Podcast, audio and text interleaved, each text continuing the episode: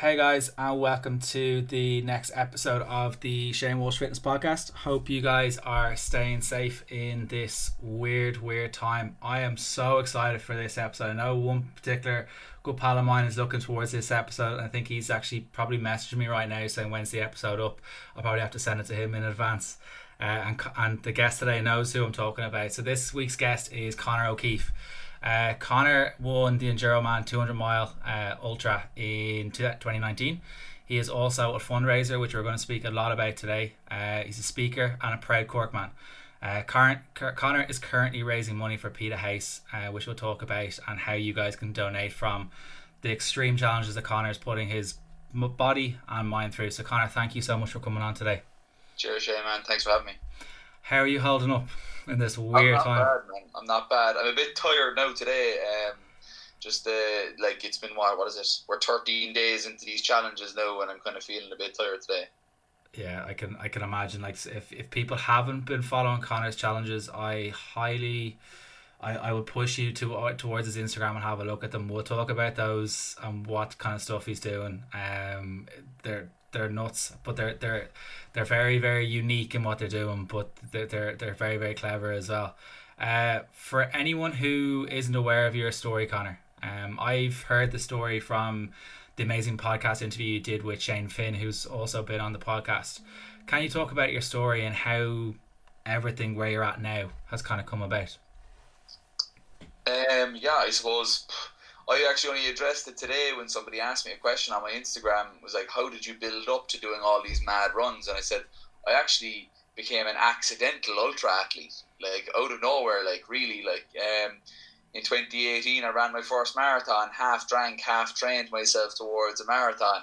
And after the marathon, I um, was sitting down with a friend for lunch and we had both gotten mad into David Goggins, you know, and just like really were very, very interested in what he was doing and what he was about. And like for me, it was like when I was listening to him, I wasn't listening to all the great shit he had done, but all the great stuff he had done, all the you know the the, the running and the, the world record for pull ups and how he was a Navy SEAL and an Army Ranger. It was just I was listening to him and I was seeing how honest he was about the times when he didn't care and he didn't, you know, he took the easy way out and he got he took the get out of jail free card. And um, when I heard that, it really resonated with me throughout my life and the times that I had made bad decisions and the times that I hadn't cared about my life or cared about the way things were going. And I kind of said to myself, you know what, maybe this is like, you know, a way of getting my myself back on track. I had a boxing background I had lost all of that and I'd lost all of the fitness that kind of went with it. And I kind of wanted to get myself back onto this track. The marathon didn't do it for me. Um, it wasn't that that that wasn't after fixing me. So I was like, let's do this hundred mile race. And after six weeks training, we both went up. Me and my friend went up to the Connemara 100 mile uh, ultra marathon, and we nearly got laughed out of there. Like we I can't even understate how little business we had being at that race. Like it was ridiculous, and everyone was like, "Lads, like you're not going to be able to finish this race. Like you know, don't keep us out here too late. No, like you know, waiting for you to finish up." And we were like, "Oh no, look, don't worry, it would be grand." We managed to finish it in 28 hours.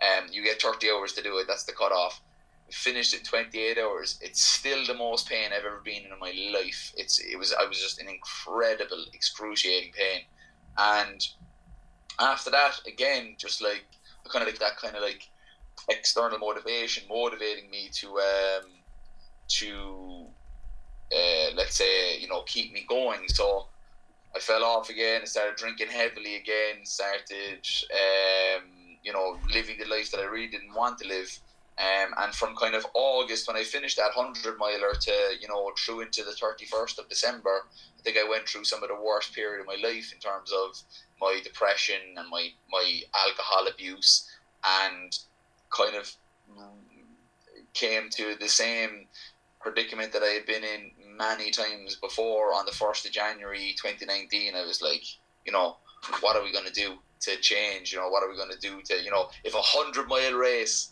can't fix you what you what your you know what is going on in your head. You know what will, and um, I kind of made the decision then, without me even really kind of knowing it, that I wasn't going to be like I wasn't going to ask the world to solve my problems for me anymore. I wasn't going to ask a marathon or a hundred mile race or some dude that I had seen on Instagram, David Goggins, to come and you know save my save my life and uh, that was going to you know get me back on this track and know to a place where I can just be in my mind. And I made that decision. I made that decision by kind of switching the question around. I was asking myself, you know, all the time, how are you going to change? How are you going to get back to, you know, the way things were when you were fit and you had some drive in you and you were motivated and you were ambitious?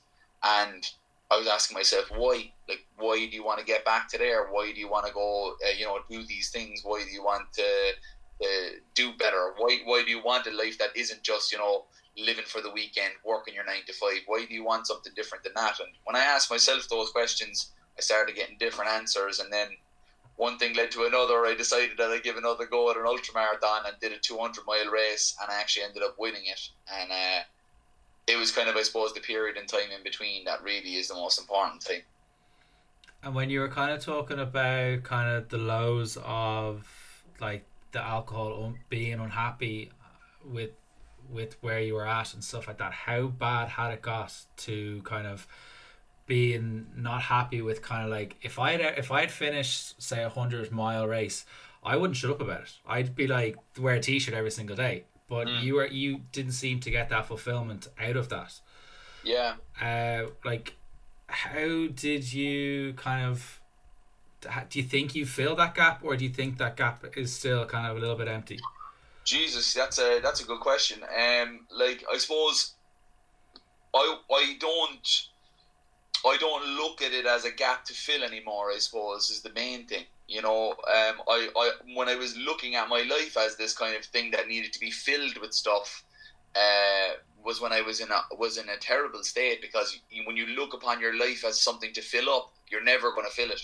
You're never going to be able to get to that point where everything is just as it is and you know in the right place. So when I started kind of thinking about my life in that it was something that I should be living for myself, and um, it was something that the world was never going to hand me. Um, you know the the answers to everything, and you know the, it was it was going to be up to me from the very very start. And when I made that decision, I think that's when it didn't. It wasn't about filling a gap, and it wasn't about trying to get back to a life that I was in, but more so about living the life that I was in right there and then. I really like that because I know we were talking off air about kind of uh, the two situations, the two lives that we've had, and a lot of people's journeys are can change at any point. And I think what's happening now is obviously changing people's lives in various different ways. Was there one point you were like, I need to cop the fuck on, or was there like oh, it? there was multiple times when I when I thought I should cop the fuck on, like um, loads of times. I remember after my brother's stag, we went to Prague for my brother's stag. And I remember getting home from that, and I felt like I felt like I'd some I, I'd been hit by a train, but like physically and mentally, you know, I was just you know destroyed from that, and that's something that's out of the ordinary. But it kind of just when you get when I used to get into that zone of like I would um, I'd get into this kind of depressive state and this kind of almost like self-loathing state where like the way that I would talk to myself would just not be not be good. It would it would spiral downwards, and I had loads of times like that. I had loads of times where I had to have the chat with myself, like you know, ah Conor, come on now, like you know, you better cop the fuck on here, like and stop, you know, messing around. But I think there was only kind of there was there was one exact moment when I realized that I was on the way out of that train of thought and where I was onto this kind of newer path of actually like finding out what I'm about uh, and finding out who, who who's inside of here. And I remember, um, you know, when I made the decision, about two or three days after I, I, I kind of woke up and had this kind of talk with myself on the on the first of January 2019, I bumped into Mark, my buddy who I had done the Connemara 100 mile with, and he had stayed on the ultra marathon trail. He had done like he had done a marathon and uh, an ultra marathon in Wicklow, another hundred miler in Wicklow um, in December, and he was just flying fit like and loving his running, and he was really really enjoying it. And I was high stooling it for the last like four months, just absolutely slugging pints, smoking cigarettes inside the smoking area, trying to chat women up, and he was you know out doing this this these this magnificent running and, and training and looking after himself and we, we bought out a chat, and he was like, "Oh, I'm after signing up for this 200 mile race uh, in, in in the UK. Like, I'll do it with you." And like the skepticism on his face, boy, I'll never forget it until the day I die. And I started like training for this 200 mile race, and there was, you know, the the the training for the 200 mile race. Like, how do you kind of even, you know, try to train for something like that? You know, um, after only running one 100 mile race before you like there's nothing to gauge on there's no way you can you know like gain an experience from that because I had done so little training for the two, for the 100 miler as well like you know. But I remember this it, it was in around the 2nd or 3rd of February I went out for a really long run. I had started getting up really early because you know running for a long time running long distances takes a long time so I would get up really early so that I could run before work. And I remember it was about five o'clock in the morning. And I'd usually wear music, wear my headphones and have music playing when I was running. And it, it I, I was I was out. It was really really cold. It was February. I was really sore, and I was like, I'm going to do this 30 kilometer run now, and I'm going to get this done. And you know, I just put my headphones in. I started kind of going on the road. About 300 meters in, I heard a beep boop in my head and I, I realized that my headphones had died, and I was like, oh god, like what am I gonna do? I've thirty kilometers left, and I have no music, and I just heard three things. I heard my footsteps hit the floor, and I heard my breath, and then I started to hear my thoughts. I was like, started to think about like, you know, why had we gotten here? You know, how how had we gotten to this place? You know, how did we gotten from you know uh, doing Thai boxing moving over to Canada. While I was in Canada, moving over to Thailand to get another, you know, to reignite the Thai boxing flame, to get back over to Canada to try and make another life, to end up back in Ireland doing selling cars again, something that I said that I'd never do again ever. I was back at that job again. I was like, why the fuck have you left this happen? Why have you left this happen in that, uh, you know, uh, the way that your life has gone? And then I started to kind of piece through my life from like I mean no I started piecing through my life from when I was in like first class. But like this was like piecing a tapestry together of the way things had gone gone that had brought me to that right that moment right there and then. And when I started to piece those pieces together I started to understand who I was how I acted why I acted the way I acted why I thought the way I thought why certain things made me react in certain ways and when I started to put those two those things together, that was the exact point when I thought, okay, you know, we have some control here again, you know, and we actually can we can actually start kind of wading through this thing, and things just started to bother me less. You know, I just started, my, I, I, just had a more of a calmness in my mind uh, because I was able to work through what had gone on beforehand. I was able to sit down with all the demons that had been there throughout all of these periods in time in my life and as I sat down with them and I dealt with them, I was able to actually, you know, live my life in the present more, you know, and, and not think about these things and not get this reaction from myself every time I thought about them. And it just kind of went on from there. I think one big point that I would take away from what you've just mentioned there would be about being with your thoughts. I think a lot of people out there are afraid of doing it because they're afraid of where it's going to take them.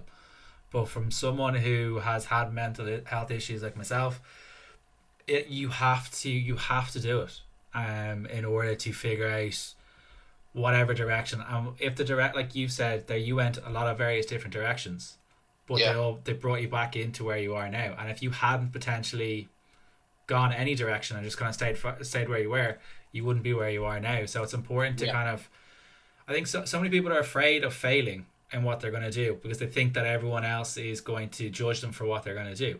I remember when I set up the the business, I was like, "This is a bad move. I'm going to fail. It's going to be an embarrassment." Blah blah blah. But now it's like my mates are couldn't be more supportive. My family couldn't be more supportive over it. We we build things up in our heads when those those things probably never happen. Yeah. Um, and it's it's it's important to kind of as you said, deal with those demons yourself and get uncomfortable to be comfortable. Um, and I think that that's that's a massive thing. You've mentioned the the, the bit about the music. Um, do you run now with music, or are you still no music? I kind of switch it up. I'd always, I'd like, because music has always been like a huge part of my life, like a ginormous part of my life. Um, I, I like I'm a huge fan of funk and soul and blues music and hip hop music especially, and that has always just been kind of like almost a soundtrack to my life. Um, you know, just listening to those to those songs. So I always keep them with me, but I'm. It's because I've gotten a far better skill at thinking, to, thinking, and at a better skill of, of hearing myself. Um, so I can have those the the tracks playing sometimes, and I can still have a good think about like certain aspects of what's happened that day or what you know why did I react a certain way to something happening, you know, the other day or whatever the case may be. I can still do it with talking, but I really do like cutting the music off for a couple of kilometers every time I go out for a run and just let me be me on the road. Um, anytime I want to run fast, I never wear music. If I if I want to run fast, I never wear music because when I'm when you're when I'm trying to run fast, I'm think I'm not thinking about like every kilometer. I'm thinking about every single stride.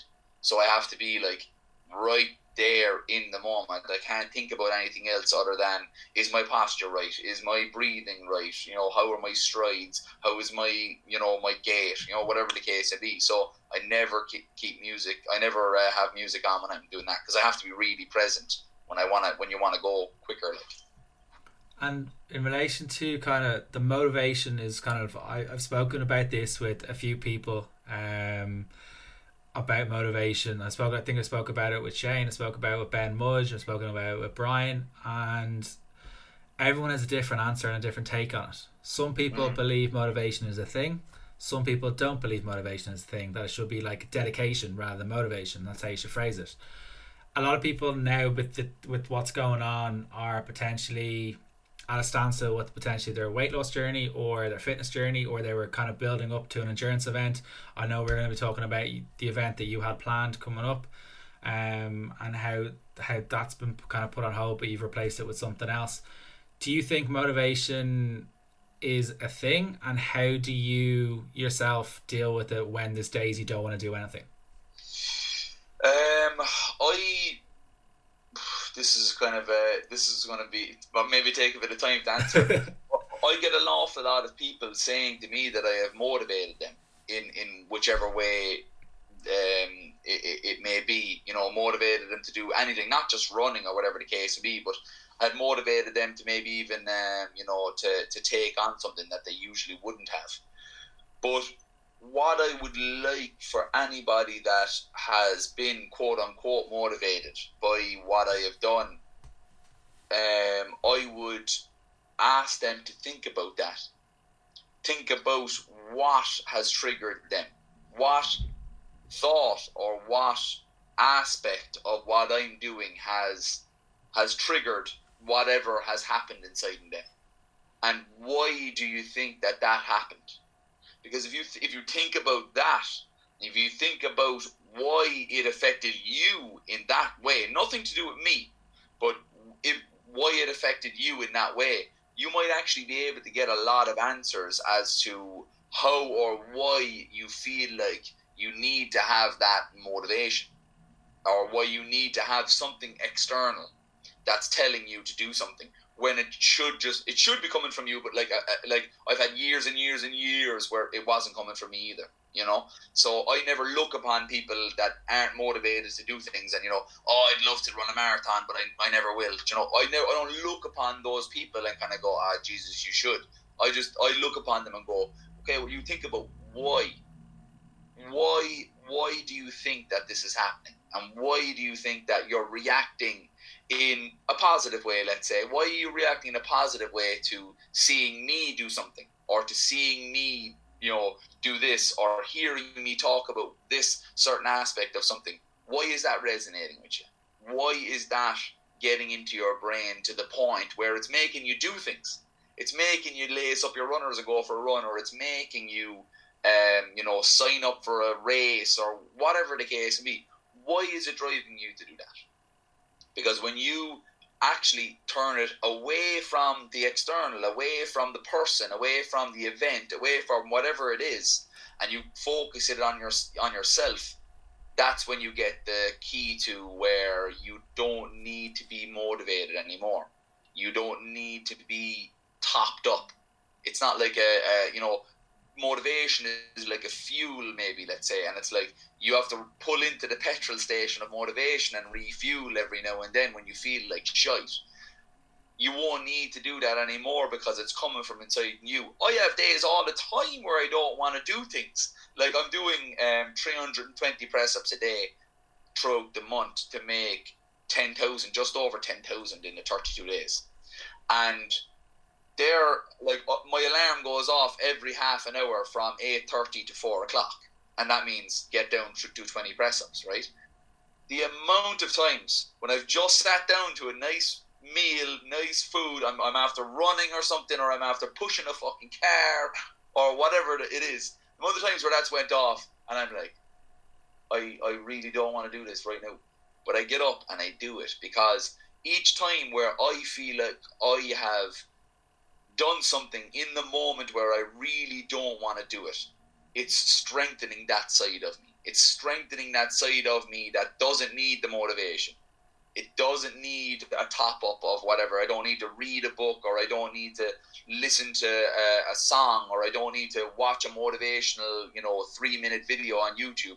I don't need that anymore because I've already said to the part that to the side of me that wants me to fucking do shit all and wants me to not go running or not lace up the runners or not get down and do 20 press ups, I've already faced that person a thousand times already. I can face him again. Do you know what I mean? And I can face him again. And each time I face that side of me that doesn't want to do anything, I get stronger at it and I get better at it because it's a skill.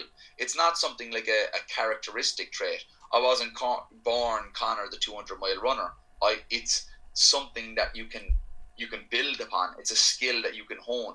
So motivation for me is it should be very very little absolutely nothing really to do with the outside world of you outside of what you are and who you are. It should be everything to do with who you are. Why do i want to do these things? The reason why i want to do all of these things is because i want the best from myself and i don't want to take my life for granted. I don't want to take my life for granted. I've given i've obviously been given you know, some sort of a skill for endurance. And I, I, I know that I've always wanted to help people. That's always something that I wanted to do. And I've combined the skill of the endurance and my want and desire to help others. I've combined the two of them, and and that to me is is not taking my life for granted. Um, I've been I've been absolutely gifted with uh, the ability to get up put my feet under my uh, under myself in the morning, walk around, to be able to make my coffee in the morning, to be able to talk to my parents, to be able to talk to my dog, to walk the dog, to do all of these things. I don't want to take that for granted by just you know not doing things because I don't feel like doing them. You know, yeah. so. No, I, I, I, I love that. It is so important to find your why. There will be days you don't want to do anything. There will be days that sometimes you, it's okay to do nothing as well, and and that and that's okay as well. But I think a lot of people put motivation can put motivation up on pedestals, and they are going through all these like self help books, all this kind of stuff, looking for a secret answer. When the secret answer is the six inches between their two ears, mm. uh, and there is no secret answer. Everyone has to have. Everyone will have a different why. Like my why to compare it to Conor's will be completely different, and I'll have a completely different goal as well. Uh, but it's still goes into that intrinsic thing of finding that why. And i think a lot of people forget that why. And when they are having little little blips and stuff like that it is important just to put two feet in front of the other and try to to, to, to kind of be aggregate be on aggregate ahead if you know what i mean. Um, yeah like uh, the, the the other half of motivation and the other half of what you're just talking about there is a lot of the times people do exactly the opposite of what they should do in situations like that. They beat themselves up. So they beat themselves up saying, Oh my god, I'm such a fucking idiot. I've just been lounging around here and I've been eating shit and all this kind of stuff. And they've just been drilling that into themselves, into their head, right? Part of a huge part of the reason why I was able to stay on this track is because I actually found out how to talk to myself and I found out how to be compassionate, and I found out how to forgive myself for things. And there's often times where you will come across these periods in time where you don't do the things you're supposed to do. You'll make the wrong call, you make the wrong decision. You'll look over at the runners and you'll say, uh, "Fuck it, I'll try on that show on Netflix and I'll, you know, and I'll drink a bottle of wine." And there's times that you'll do that, but you're human. You make mistakes. You have to be able to move forward. And you know what? I'd actually prefer if somebody was, let's say, if I was mentoring someone, right?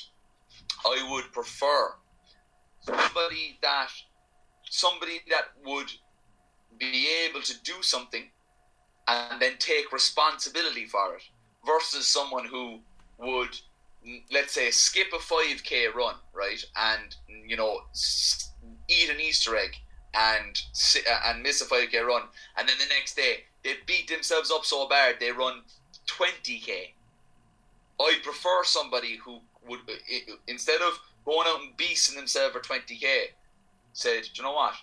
It was absolutely, you know, that was just a, a I made a bad decision. I made a bad decision that I shouldn't, that I should have went out and done this 5k. And I instead, I, I sat down and I ate the Easter egg. And you know why? Because that's not in conjunction with my goals and the way that I want to live my life and the and the, the way that I want my life to be. Someone and, and I said, and you know what? I'm going to try better tomorrow and I'm going to get that 5k tomorrow. If if you look at the two people, who's more likely to stay on the on the the way of life that they want to live? It's the person that accepts the responsibility for the decisions that they make. They're compassionate with themselves because they realize that they're human, and they are practical about the way that they're going to go about it. Whereas then you've got somebody who's getting a complete emotional response, a complete another emotional response of you are such a fucking idiot. You should have went out and got that 5k and you sat down and you ate that fucking Easter egg. You're going to go tomorrow now and you're going to run 20k. And you might run 20k, but at the end of it all, you're just going to be in a way worse place mentally. And that's the thing. Like, if people need to realize that, you know, you're going to make mistakes and you are going to have hard days and you're going to have really, really tough days. And there's not always going to be, you know, like, to be honest with you, I've gotten to this point now where I'm almost like, it's almost designed in my brain that if I don't want to do something, I'll go do it. Do you know what I mean? It's like that. That's the way that my mind is starting to work now. But it was not always like that at all. And people, and it, it's going to be like this is the way that I want to like go with my life. This is how I want to make my living. You know, this is the way that I want to go about these things is to make my living in the way of of making these decisions. So not everybody is going to be on this in in a kind of a you know, in the same kind of frame of mind. And there's an awful lot more balls in the air for certain people as well. They'll have kids or they'll have a mortgage or they'll have all these things that I don't have going on. So I accept all those things too. But what you need to do is you need to be able to control how you talk to yourself and control the controllables. And those are the things that uh, that are really going to help you stay on track. Not not fucking you know motivational videos or or anything like that. Nothing like that is going to help you keep on track what's going to help you keep on track is talking to yourself in a way that you would give advice to your friend. Imagine, you know, like the amount of times that people have sat down and they'd be inside in Costa Coffee and you'd overhear like, no one's like, yeah, yeah, yeah, geez, I know, you know you should do now? You should do yoga or blah, blah, blah, you know? And everybody is trying to advise everybody on this, but maybe talk to yourself like you'd advise your mate. Maybe that's a good way of saying it. Yeah. You know? It's uh no, I, I really like the the self compassion thing because I think a lot of people wouldn't talk to themselves the way they like they wouldn't talk to their friends the way they talk to themselves. Mm, and even and that and that applies to also to say if someone is on a fitness journey or a weight loss journey and they see something in the mirror that they don't like the eyes automatically go down to like say my stomach is uh, is a little bit big or my legs are a little bit big or my arms are a little bit fat or whatever it may be. And you're you're honing in on that. You're not looking at the positive step that you've made that you've had vegetables with every meal or fruit with every meal or you've drank two liters of water. You got eight hours of quality sleep last night and now you're having time with the kids. It's about the small little wins along the way that Absolutely. will set you up for potentially those days that you may not want to do things and then it's taking responsibility pressing the pause button and then press and play the next day and not being hard on yourself so i absolutely i, I couldn't agree more on that side of things so uh, I love that. Um, you've spoken about one of the questions that came in from Steve, I know he's gonna message you a good bit, is the voice in the head. Everyone has a voice in their head that wants them to, to, to, to tell them to stop. Mm. Where, d- how do you push through that, and how do you ignore it? Because some people, I know when, like, even if you start to like, I, I'm not a huge runner. I used to do running. I used to do cross country as a kid, and I think that's where my hate for, for running comes from because it, yeah, it's like when you got nothing to do with a kid, you're like, no, I'm not. I don't want to do that. yeah. I don't Uh, want to do it. Um, but like even when like if say if I I went out for a run probably like last week and after like I don't know two k your heart's like I'm gonna give up I'm gonna give up. Your body just goes into shock. And it's like what the hell's going on? But after the first like two k your but you kind of normalize you calm down your breathing calms down. But how do you push through that voice in your head telling you to stop doing any of the challenges and the stuff that you're doing? Um, I do the complete opposite of what uh, I think people would usually expect. I don't push it away whatsoever, and I don't try to ignore it. I try to hear it, uh, and I'll see what it what you know. It's going to plead its case, and you know, like the weird thing about that voice is it's actually when I'm you know when I'm running ultra marathons or whatever, and it's like you know you're 150 miles in. It's so much easier to understand um, because it's so much linear. It's so linear and understandable. It's like it's coming at you from one angle, right?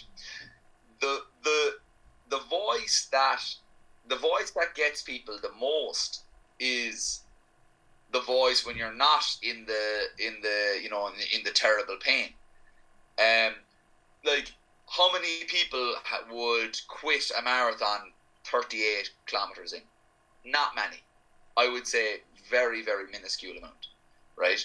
But how many people would have meant to do a 10k run in the morning and didn't do it, right?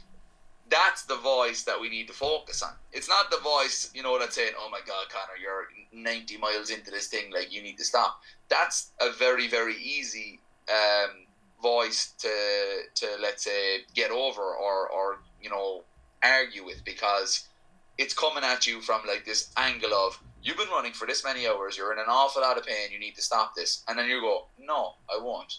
Because it's very, very, very easy to understand. When you, let's say, let's say you wake up and uh, you're meant to do a 10k run. I'm just going to put it into running terms for, and you can put it into anything you want, but you're meant to do a 10k run. But you get up and you go, fuck it, John. I actually, you know, I don't think I got great sleep last night now. I don't know, would this be good now, you know, because like the recovery, you know, my recovery might not be great now because I only got five hours sleep last night. And then I actually, I took the dog for an extra long walk last night. Those are the voices that are the most dangerous because they're really, really good at making an argument for you to not do things just because you don't want to do them. It's nothing to do with the dog walk or the five hour sleep or anything like that. It's nothing to do with those. That's just your that kind of side of your brain throwing these things. It's like a, it's like a solicitor standing in front of the jury of your mind and is put, pleading this case for you not to lace up your runners, right? Whereas that is the most that's the most that's the hardest one to um, to to kind of get over. And it's the same one that's going to come at you of let's say now you were like, well look, I want to get um, I want to get a half marathon in before work. I'll have to get up at half five. It's that that voice will come in when the alarm goes off at half five, and they go, oh Jesus, you know what? I don't know did I get to sleep enough or blah blah blah. I better set this for eight o'clock, and I can get it after work. And then when you finish work, you're like, geez, I had a tough day at work and you don't get it at all that day, you don't get that half marathon that you're meant to do in that day or whatever the case may be, because that voice is really crafty and it's really good at presenting a really good argument for you. How I get over those voices is I just go, oh well, automatically once those voices come into my head, I just see it as an opportunity. I honestly do. I just see it as an opportunity now for me to beat that voice. That's the way I look upon it. I go, right, okay. The last thing I tell you now, right? I was I was sitting down and I was eating a bowl of soup and a, and a sandwich today, and my alarm went off for twenty press ups, and I swear to God, I I couldn't actually quantify how little I wanted to go get down and do those twenty press ups, and that's exactly why I put the plate down and went and, and did them, because if you get those opportunities now, like if I if I can say that to anybody, if you see yourself saying all of these things and these this thing of you not to do something, right? If you beat that voice just one time, you're already better off that whole week if you beat him once. If you beat that voice twice, you're onto a fucking serious winner. If you beat that voice ten times, then you're in control. Because there's so many times where I'm not going to want to do things. And I'm on about like the smallest of things. Cleaning my room, making my bed. You know, sometimes like you know, taking the dog out when it's really late now and you're after a really long day and you need to take the dog out so he can go do his wheeze and poo around the place. Those tiny things, all of those things you get better at doing. All of those things you get better at doing because all the time you're going to be presented with these things where it's so much easier to do shit all and where you won't take that voice because you've already beaten him a million times over. So he doesn't he doesn't register as strongly anymore for me because I've you know I've I've I've seen what he has to say so many times and I've just decided to go the complete opposite way. And sometimes look at look sometimes I, I you know it, it, it won't work out for you all the time because there's certain certain times where like I'm after getting very good at listening to my body and what my body's trying to tell me. But like when I do these challenges and stuff like that, it doesn't really matter what my body tells me. It's going to happen. You know, it has to. You know, we just have to keep going. But like you know, on normal training weeks, there's times when I kind of probably should have just you know taken the kind of you know the, the the lighter route, and then I end up getting sick or injured or something like that. But like I'm getting better at that. I'm getting better at listening to my body and like giving in less to ego too sometimes you know what i mean? So it's uh it's a constant kind of a it's a constant thing of trying to balance it. But uh yeah like that's the most dangerous uh voice. Because the voice when you're like you know, like no one's gonna drop out of a marathon at the 39 kilometers in. Do you know what i mean? You're in a lot of pain. You're in a lot more pain than you would be in a you know a 10 a 5k lunchtime run. But you're far more likely to not to, to skip that run than to not finish that 3k. Do you know what I'm saying? So it's it, it's just though it's the it's the it's the voices that make a really really really good argument. They're the they're the ones you have to really watch out for. I love that. I've never I've never thought about it that way. That it's the small little voices that are kind of like. I think a lot of people can definitely resonate with the fact that what you said, the whole thing of oh, I'm going to wake up at say six a.m. to go to the gym, or I, and then you push it back to the evening. I know myself. I am not at peak performance in the evening. I feel better in the morning. I feel fresher. I feel stronger. I have more energy. So I know the morning is when I, I have my sweet point. And there will be like today, I didn't want to train at all, and I felt I feel so. I trained before I came on the podcast today. I feel so much better for doing it. I didn't want to do it. There are like people do put up these little things on pedestals, but like it is the small steps, small little things, small little wins, and you need to celebrate those. Show compassion to yourself, and take responsibility for where you're at. I think those all that kind of digs into or links in together. Uh, from what you've said, there was when I was doing the research for the the podcast today, there was an analogy that you used on one of your posts. I can see the panic in Conor's face. He's like, "What did I say?" No, yeah, you're good. You're good. um, I say I'm able to, I'm able to hold court. Like, um, one of the analogy was the was the one tree analogy. Can you kind of expand on that a little bit more and kind of what it means? And I think a lot of people will resonate with this, and that people have been knocked down before and stuff like that. Can you kind of talk about that a little bit more? What? Sorry, the, I didn't get it the one tree analogy and not letting that kind of affect you because we've all had those little knocks along the way and how to kind of cope with those little knocks. I think the I think the biggest thing for people is um, you know whenever they get onto this kind of a, a road, it's like um, it's like it's like a bricklayer, right? A bricklayer that wants to you know gets his certificate. The first thing they want to do is I want to build the Great Wall of China, right? It's like people will uh, people will want so much straight away um, from and you know you were saying there that it's like oh, I'm gonna set my alarm and I'm gonna wake up at six o'clock in the morning. I had done that so many times before I had done you know before I had actually finished this thing was I uh, I I I would have um I would have set the alarm for six o'clock in the morning so many times and had so much conviction as well you know, like I'm gonna get up now. I'm gonna run the 10k and I'm gonna do this, that, and the other thing. And I never really did. You know, I never did actually follow through with it. I might have got up at like you know half seven or whatever and done or two or three kilometers, whatever the case be. I think what most people need to realize is that you're going to have to uh, you're going to have to build and you're going to have to have um, the you're going to have those those tiny steps forward before you build into anything. And if I can honestly say, I don't actually remember the exact analogy that I've made as well. The analogy alluded to not letting anyone tell you you can't do something, because I think a lot of people can like there are stories that we tell ourselves and that holds us back, but sometimes we put too much emphasis onto what other people tell us we can't do. Mm. So I know that when I was in school per se, that I was told by teachers that I wasn't great in school, so I believe that. Mm. But then now you can't get my head out of a book or can't get a podcast out of my ears. Yeah, yeah. But it's so important that we don't let people tell us not to do something. Can you can, do you have any examples yeah. on that? Oh well, the the thing that um, for me, I I didn't really uh, when I when I was kind of talking about that, it was more on about yourself. Uh, like you know, there's so many people that will tell you, you know, that will tell you that you know certain things are just not for you, or you know, you'd be better suited to this, that, or the other thing, and try and put it in a roundabout way that you shouldn't go about and do something that you want to do. But most of the time, I found in my life, the person that was telling me that I shouldn't or couldn't do something was me. Um, I just felt like uh, I, f- I felt like once I started to actually, um, you know, like people say, like, oh, believe and you will achieve. I think that's horseshit, right? But like, I really do believe that, like, I really do believe that you need to have both belief and action.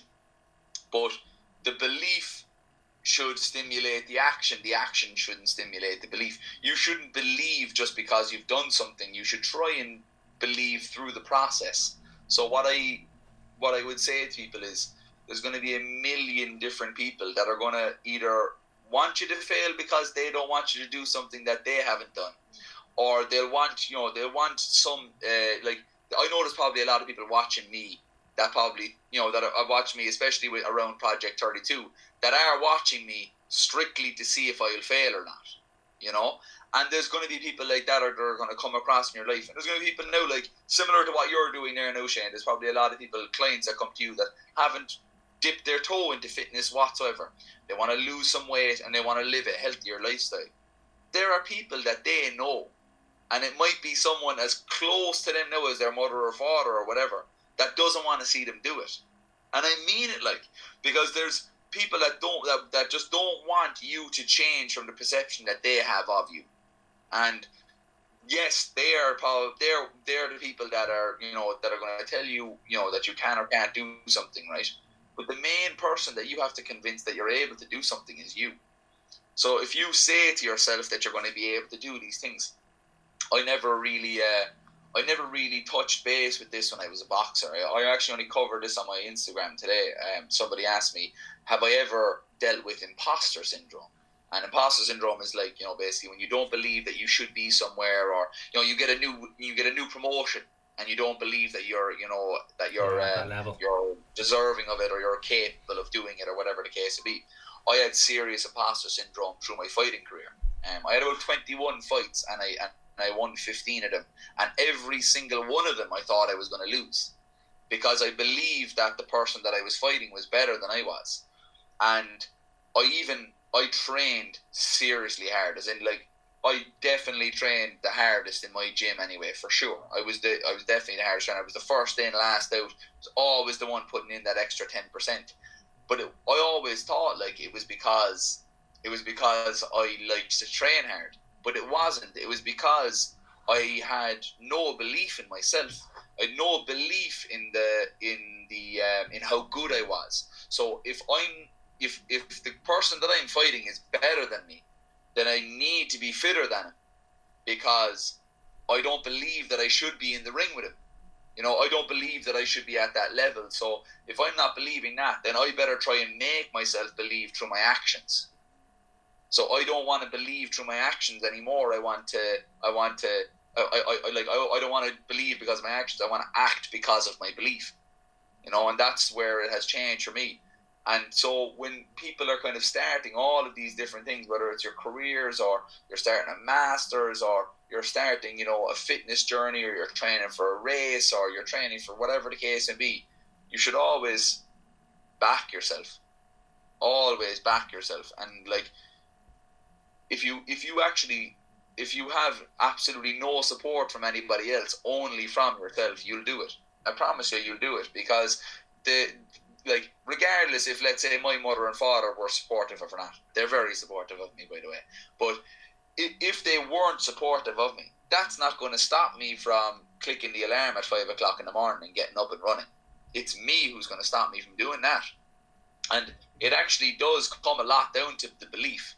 Because like if you believe that I, if I believe that I'm going to be able to, you know, that I'm going to, I believed one thing about the 200 mile race, I never believed that I actually was going to f- finish. I actually never believed I was going to finish. I never believed that I was going to win the race, but I believed in my heart that I was going to be at the race in the best shape that I could possibly be in. And I, when I believed that, it, it, it fed through my actions and that was because that was when I believed that it fed into through my actions, and that's what get, got me up at half four or five o'clock in the morning because I believed that there was a purpose behind it, and there was actually something to do with the way that I was believing in myself through my action.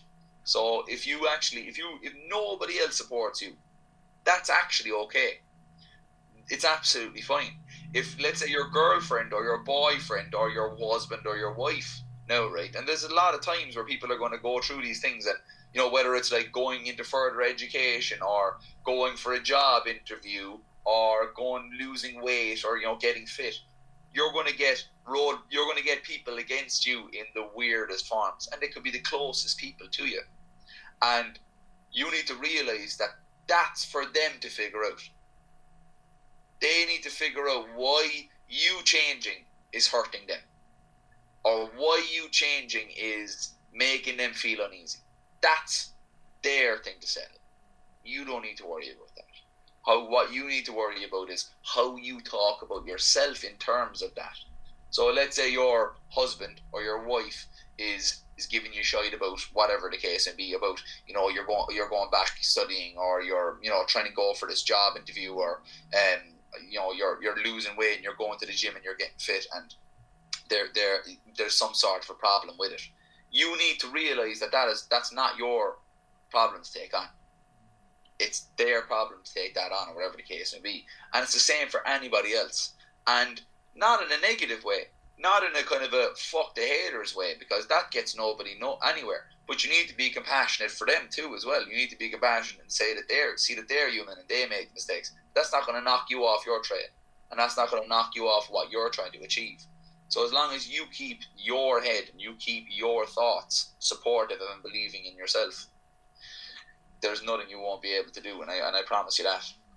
I love that because I think the the analogy you used there about kind of the weight loss journey. I think a lot of people do kind of feel the kind of the the the stigma, or they feel like that if they fail, that other people are going are going to judge them, and sometimes they're it's almost like uh, analysis by paralysis and they, they, they won't do anything because of the fear of failure. But you're going to learn more from falling or having these negative times or these bad times than you are going to have like a straight line because no such thing that you, it, there's no such thing as a straight line or a, or a straight axis out there of kind of of kind of progress around like that. There's always going to be days that you don't want to do stuff, which we've spoken about an awful lot. But there's always going to be days where like you may not believe in yourself, but it is just about kind of almost putting one foot in front of the other, self talk, compassion, and taking responsibility for where you're at. And that's the emphasis on where you're at. You can only control what you're trying to do and don't let anyone else control what you're trying to do. And I think I, I love that analogy of because so many people now, this also may be the time now with kind of what's going on with COVID and stuff like that, that people, as you've alluded to, that they may go back to college, they may change jobs, they may that might be the ideal time for them to try and take a positive out of a negative that they may have been in a career that a lot of people are have been, are in careers that they don't enjoy. I was one of those. I worked in recruitment and sales for six years and I fucking hated every minute of it. It was great money, but I fucking hated it. Um, but some people are just kind of like tick plodding along, plodding along, day to day, doing nine to five, doing nine to nine, or whatever mental hours people do these days. But they're unhappy with with, and they're afraid to move. And sometimes it's you like now is the time for reflection as well. You have Absolutely. a little, you have a little bit more time to yourself. You're going out for your, for those two k radius walks.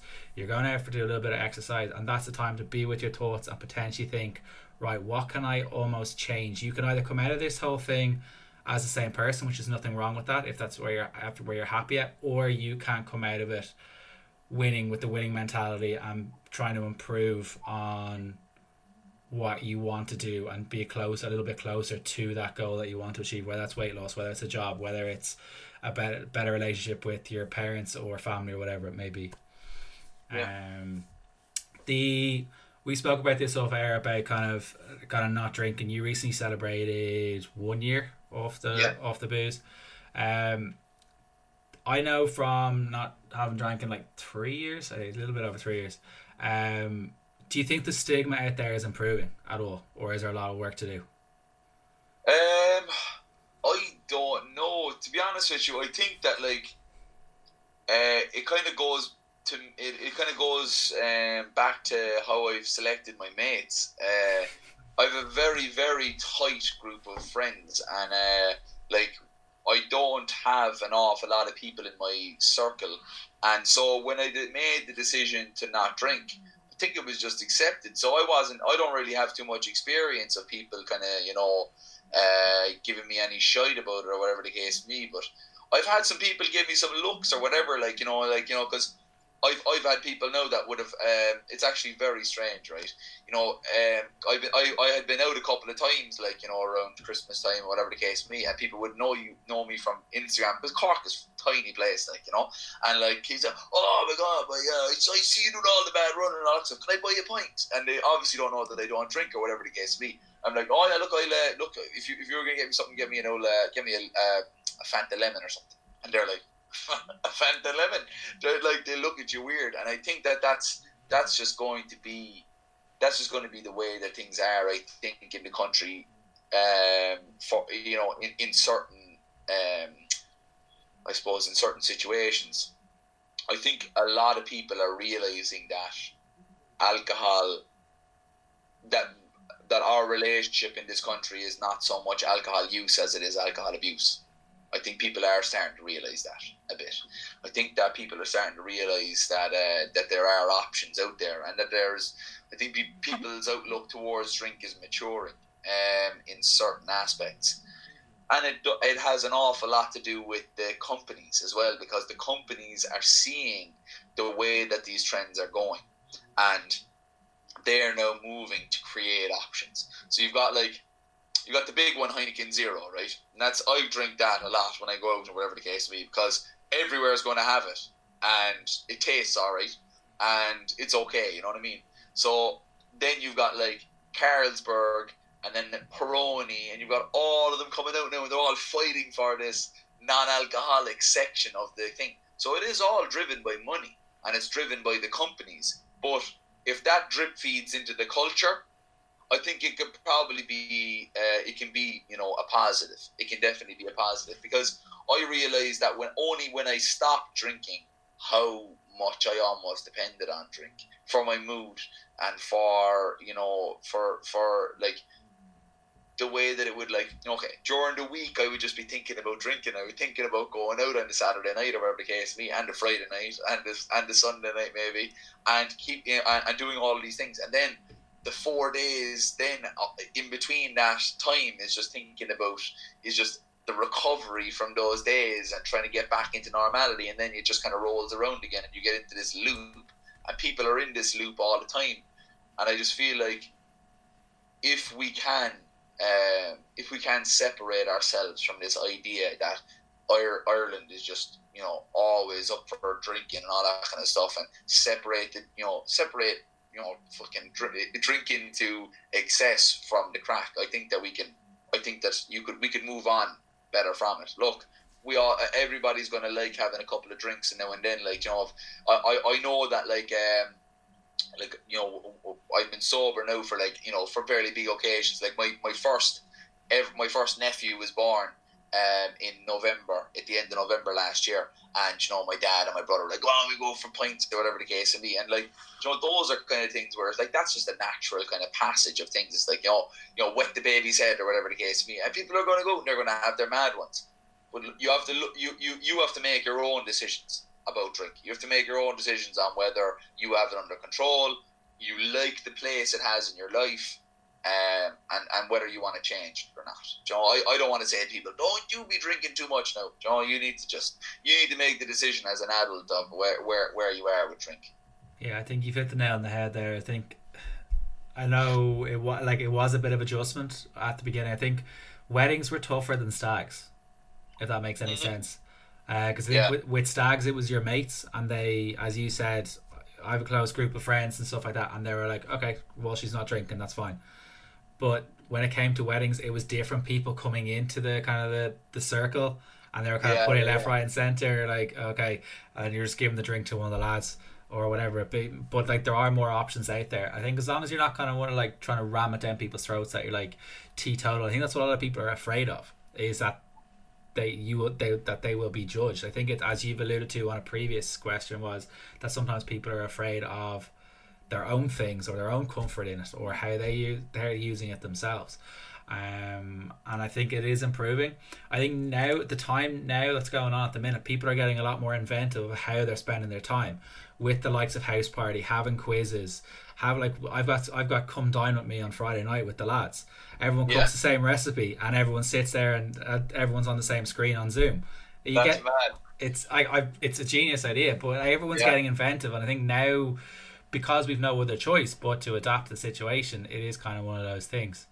Um, There's only so much Instagram scroll, scrolling you can do in one day, like you know. And I think people are realizing that their day needs to be filled with other stuff. Do you know what I mean? And uh, and it's it's good to see, as you said, it's good to see people getting inventive and you know and, and, and really thinking outside the box. I, I think it's very enjoyable. Like it's class, and like I think what like the, the the scrolling on Instagram is such an easy thing to kind of resort to, or kind of if you're kind of a little bit more idle.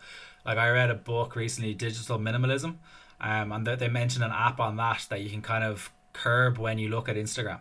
So I've been trying to do that now that I, I won't look at it between kind of 9 a.m. until like 7 p.m. and then I'll look at it for like 15, 20 minutes just to respond to DMs and um, to pop you a message. Uh, and then I'll turn it off now. At yeah. like eight, it's automatically on my phone now. It will it will log off at eight o'clock until kind of nine o'clock tomorrow morning. Savage. Uh, and it's just one of those things, and I feel so much more productive because I know that little kind of little urge or little knock on my head to kind of say, right, let's scroll for the crack. It's it's it's not it's not doing anything for you. The the project thirty two, that has. That has unfortunately been kind of postponed until eight out of date. You're doing new challenges at the minute when you were doing Project Thirty Two or kind of training for it, you, how what was your nutrition like? What was your sleep like? What was your support like? Did you have a coach, or how were you kind of working around it? Yeah, um, my it was very very strange. I about a week before I was I did my first ever hundred miler. I I met my my no physio, you know, and it was like a week beforehand, and I was like, "Yeah, boy, I'm actually broke up, and uh, I, I you know I need you to kind of put me together." For this hundred mile race, and he, was like, "Oh Jesus, have you, did you do many of these?" Like, no, I did one marathon there, and I decided to give this a lash. So we kind of we got he, he kind of knew what he was getting into um, from like the first time we ever met. So uh, he, Donica Long is his name, Fit for Long is his handle, and uh, I uh, when I met when I met Donica, I just got on with him really well. Um, just you know just had a great chat with him, and uh, he just seemed like a sound kind of open kind of dude. And I just, you know, I just I, got on with him really, really well from the get go. And then he kind of became, he's now my um, strength and conditioning coach and my my neuromuscular therapist as well. So he does all of my, you know, my sports massage, my whatever the case may be, taking care of me, putting me back together, and he does all the stuff to break me down as well. So he gives me all the stuff to do in the gym and whatnot. Um, and I kind of look after the running side of it kind of myself, but he he does all the S and C stuff and everything with me. So he's kind of been supportive of that. He hasn't charged me a dime in a long, long time, um, because he believes in what we're doing. He believes in you know the project. So he's been very, very supportive in that regard. And um, my nutrition, I kind of posted up some nutritional kind of principles that I go with. I'm very not sciencey when it comes to this. I had a very kind of a actually, believe it or not, I have had a very turbulent um, life, as many people probably have. I've had a turbulent life with, with eating, right?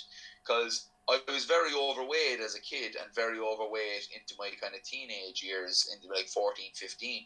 And then I demonized um, food or like fatty food or whatever the case may be for years when I was in Thai boxing because you have to be at a certain weight and I would have to cut a lot of weight because I used to fight really light. I used to fight at 69 kilos, like I'm six foot two.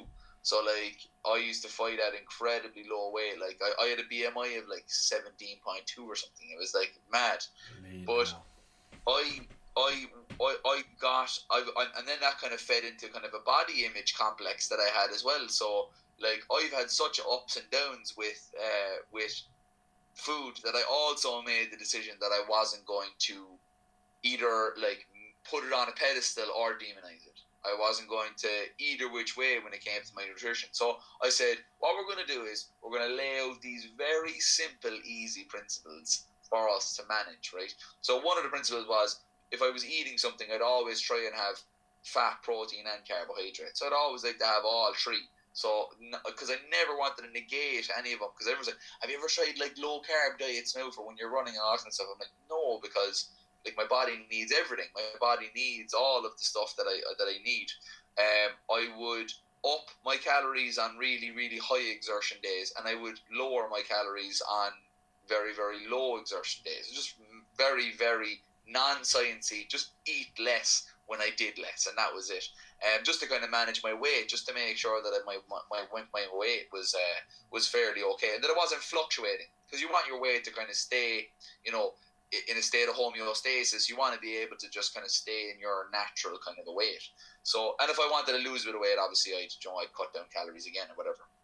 And I'd always said get your two two and a half to three liters of water a day if you have a long exertion day, up your water as well because you're going to need it for you know you're going to lose it in sweat and probably further med- metabolic reactions. So I'd have my water, I'd have plenty of water during the day, and I'd always say if I was ever going to eat something bad, I'd eat something good with it as well. So if I was ever going to have like I like I've been eyeing up an Easter egg there now for the last I don't know how long, and I'm like I'm trying to be kind of you know in halfway decent about my, my nutrition. So if I eat that now, I'll make a smoothie with like kale and loads of other stuff as well, and I'll have that. So I'll always have a bit of good with the bad those are kind of principles that I kind of follow because it's easy for me to follow. Joe, I, you know, it doesn't cause me any stress to wonder wonder about these things. You know what I mean? It doesn't stress me out if I, you know, if I do this or I do that. I'm like, okay, do I have the calories for this? I probably do. That's grand. Joe, it doesn't really, it doesn't, um, you know, impact on my life that much. In terms of like my stuff for ultra endurance, if I can give anybody who's like, oh, who sees this podcast and oh, he's an ultra endurance runner, I want to do ultra endurance.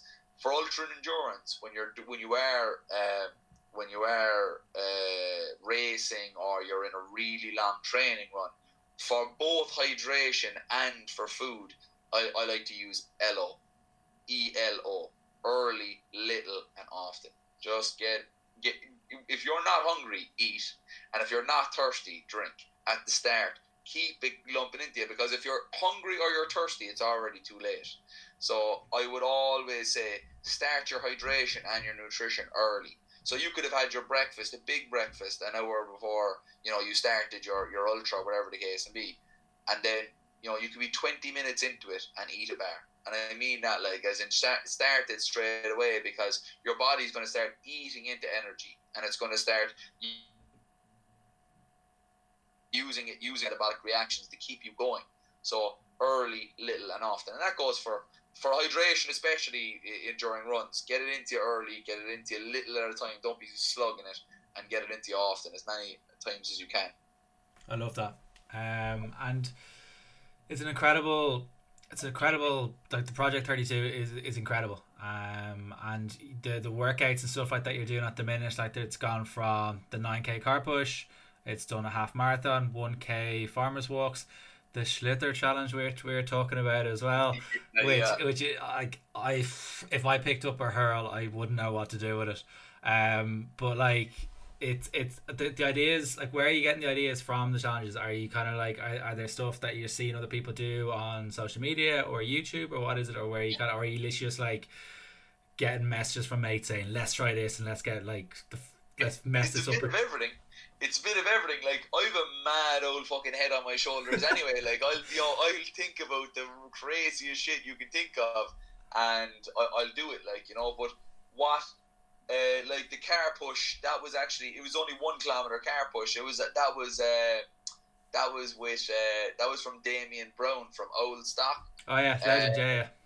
He he did two 80 meter um, foot pushes of a van, and I saw it on his story, and I was like, you know, I was like, you know, that's you know, that's that's fairly cool, whatever. And he goes, "Have you thought about it for one of your challenges?" And I was like, "Fuck, no, you put it into my head, I, I will." Like, so that's where that came from. The the the three kilometer um, of solos, and every time I drop the ball, I do something. That came from my buddy who's mad into the GAA, so he just like, you should do uh, you should do like a hurling challenge for all us Heads. I was like, "You I will so because like I haven't touched, as you said, now I haven't touched hurlies since about eleven. So I just like, "You know what, we throw it right into the deep end, and uh, it was kind of one of those things where I didn't actually know how it was going to go until it actually happened. So, I, and that's the stuff that I like, the stuff that I'm not sure about, I don't know about, I have a lot of uncertainty about. That's the stuff that I kind of go for. Um, I got a suggestion today that I should do the 4K walk from uh, the 4K walk from Electric Picnic. That I should uh, walk four kilometers with 24 cans, um, a sleeping bag, a tent, and like clothes for like three or four days. And I should do that. And loads of people are saying that I should do it. And I was like, "Do you know what? I'll do it. But not, are you, are you going to use a trolley for the booze or are you going to carry the booze in your hands I, I I actually don't even know because I'm like if I buy the booze, there's no one to drink it because my you know like I don't drink like so it's like do I just use the weight or what do I do like you know but the cans would just be better like you know it would just be It more symbolise, kind of yeah. authentic you know Uh, yeah, because it'd be interesting to see if you actually carried them in your hand, or would you be uh, one of the fancy folk with the with the With wheels? the trolleys Yeah, No, because I know where I I know where I take it as well because there's like a woods across the way from my house and it's just the worst terrain ever. And I was like, I'd take it up that and I carry all the cans and the tent and the sleeping bag and everything with me. So it's probably it's definitely going to happen. Like you know, I'm definitely going to do it because it just sounds like a bit of fun as well. You know, and it sounds like you know something that people can resonate with as well. You know, so if it's going to make money for the charity you know, I'll do it. I'd say, you know, and and, everyone was saying, everyone was saying as well, you should actually get your dad to search you for drugs during the middle of it as well. that would be very good. with The high vis on. yeah, get the high hey, John, no. Uh, that's class. Uh, where can people donate to the, the amazing cause and what like mo- like everyone has a reason for picking a charity and stuff like that. Can you kind of talk about that? That's going to be the last question and stuff. Why you Yeah. picked uh, Pieta House and where can people donate? And I'm definitely going to put in a link where people can donate at the end uh, to support the cause. And I've made a donation already myself. So Yeah, thank you very much, my man. Um, it- the the reason why I picked Pieta House was because I didn't know enough about them when I needed them. Um, so I said, what I'm going to do is because I didn't know about Pieta House, or like I knew the name, but I didn't know the extent of what they did, and I didn't know the extent that they, you know, that they're a suicide prevention service and that they're a suicide grievance um, uh, counselling service as well. I didn't know that they helped people that had, you know, suicidal thoughts, and, and like, and I had dealt with that in my in my past, and I didn't know that they're completely free. I didn't know that they're very, very easy to, to actually get in contact with and set up meetings and appointments with. So I I said to myself because I've had uh, family members and friends take their own lives, and I thought to myself, well, look, if it if it can lead one person to not go down the line of taking their own life and can actually uh, can actually point them in the direction of contacting the House, then let's go for it. Then I then as I kind of got to know more about the workings of the charity, I realised that it takes about a thousand euro for somebody to get kind of a full series of counselling um, from Pieta House. So I said, well, look, Jesus, it's going to cost an awful lot of money to help people. I'd like to help at least hundred people. Um, so I wanted to raise a hundred thousand euro, and um, th- that that that kind of like led me to led me to think of Project Thirty Two because I wanted something that I suppose fed into my endurance background, but also kind of had some sort of a symbolic nature as well. And that's why I decided to do the 32 marathons in 32 days in the 32 counties with the 32 pounds on my back and lose a pound a day because I wanted to lose that that weight that I felt uh, of those negative thoughts going through my mind and I wanted to lose that weight again, but I wanted it to bring it to every single corner of the country, and I wanted it, uh, you know, as many people to get to know Pieta House, get to know what they were about, maybe dig a bit deeper, and it might not be because of it for them, but it might be for their son or their daughter or their friend or their aunt or whatever the case may be that they think that they might be able to, you know, talk to them and say, oh look, would you would you talk to these people? And that's what I wanted to do and I wanted to make that symbolic nature of losing that weight as well. And because when you when when when people started to follow this thing, I really felt like that they were feeding into it and that they actually were getting involved in it. So if I feel like I'm losing the weight and my own weight again, maybe they can feel like they're losing their weight with me, you know. Um, and and that that kind of it, it kind of I suppose just all melted together to kind of make this this project happen. And how much have you raised so far, Conor, as of the thirteenth of April? We just hit twenty grand, so we're we're one fifth of the way through. Look, it, it, like we would probably be, you know, I would imagine we would have been fairly, you know, deep into it if uh, if Project Thirty Two had ke- had kept on. I'd have been thirteen marathons in now at this stage. Um, I'd be yeah, I'd be thirteen marathons in now, and I would have I would only I would have um probably amassed quite a bit more. But at the same time, I wanted to kind of keep these challenges going in a way that involved people as well. That's why I've been going live with quite a few of them because I want people to see one that I'm doing them, that I'm actually doing the the uh, the challenges and the tasks that I set out for myself, and I've always been accountable to myself anyway. But I wanted everybody to see me doing them and maybe kind of you know I don't know, it, it might have brightened somebody's day up as well. That you know, it could have been sitting in isolation on their own and not had a you know a great day or whatever the case be of thoughts. But you know, me getting on here and you know pushing a car while my dad berates me uh, might you know might, might might cheer somebody up and make somebody's day. So that's why I've kind of made these challenges, you know, as well. So I give people two options, and it's option A and option B. So again, it's in the hands of the people of what I do. So like it's very very involved with everybody. Everybody can get involved. Anybody that follows me can get involved and can vote on this and to, and can you know decide what I do on any given day. So it, again, I made it about you know, I suppose connecting with people and creating this kind of connection. So that's why it's I suppose that's why it's worked and why people have gotten me to twenty thousand so far. Know, gotten the, the fundraiser up to twenty thousand. So anyone that wants to make a donation, um, there is a link on Conor's Instagram account. So Conor, what is your handle so people can come make a donation? Yeah, it's Conor. It's oh sorry, it's C O'Keeffe.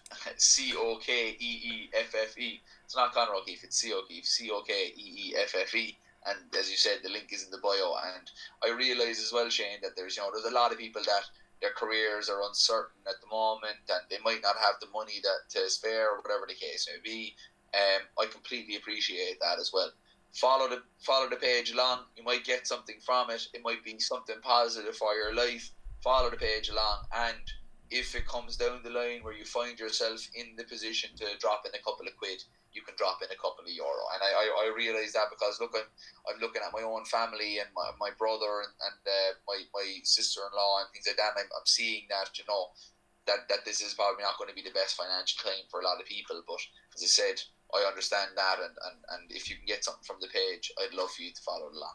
It's an incredible page, guys, and I've been following Conor for quite a while, and the the mindset stuff is where and Conor's story is what resonates with me. So I, I'd encourage you guys to to head over, and even if you take one piece of information from today's podcast or from Conor's page, it's been worthwhile recording it for however long we've been recording.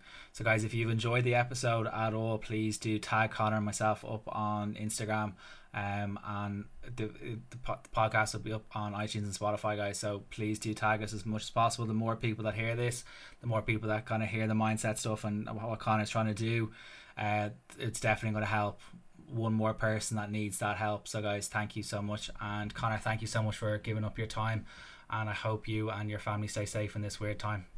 Same to you, Shane. Cheers, brother.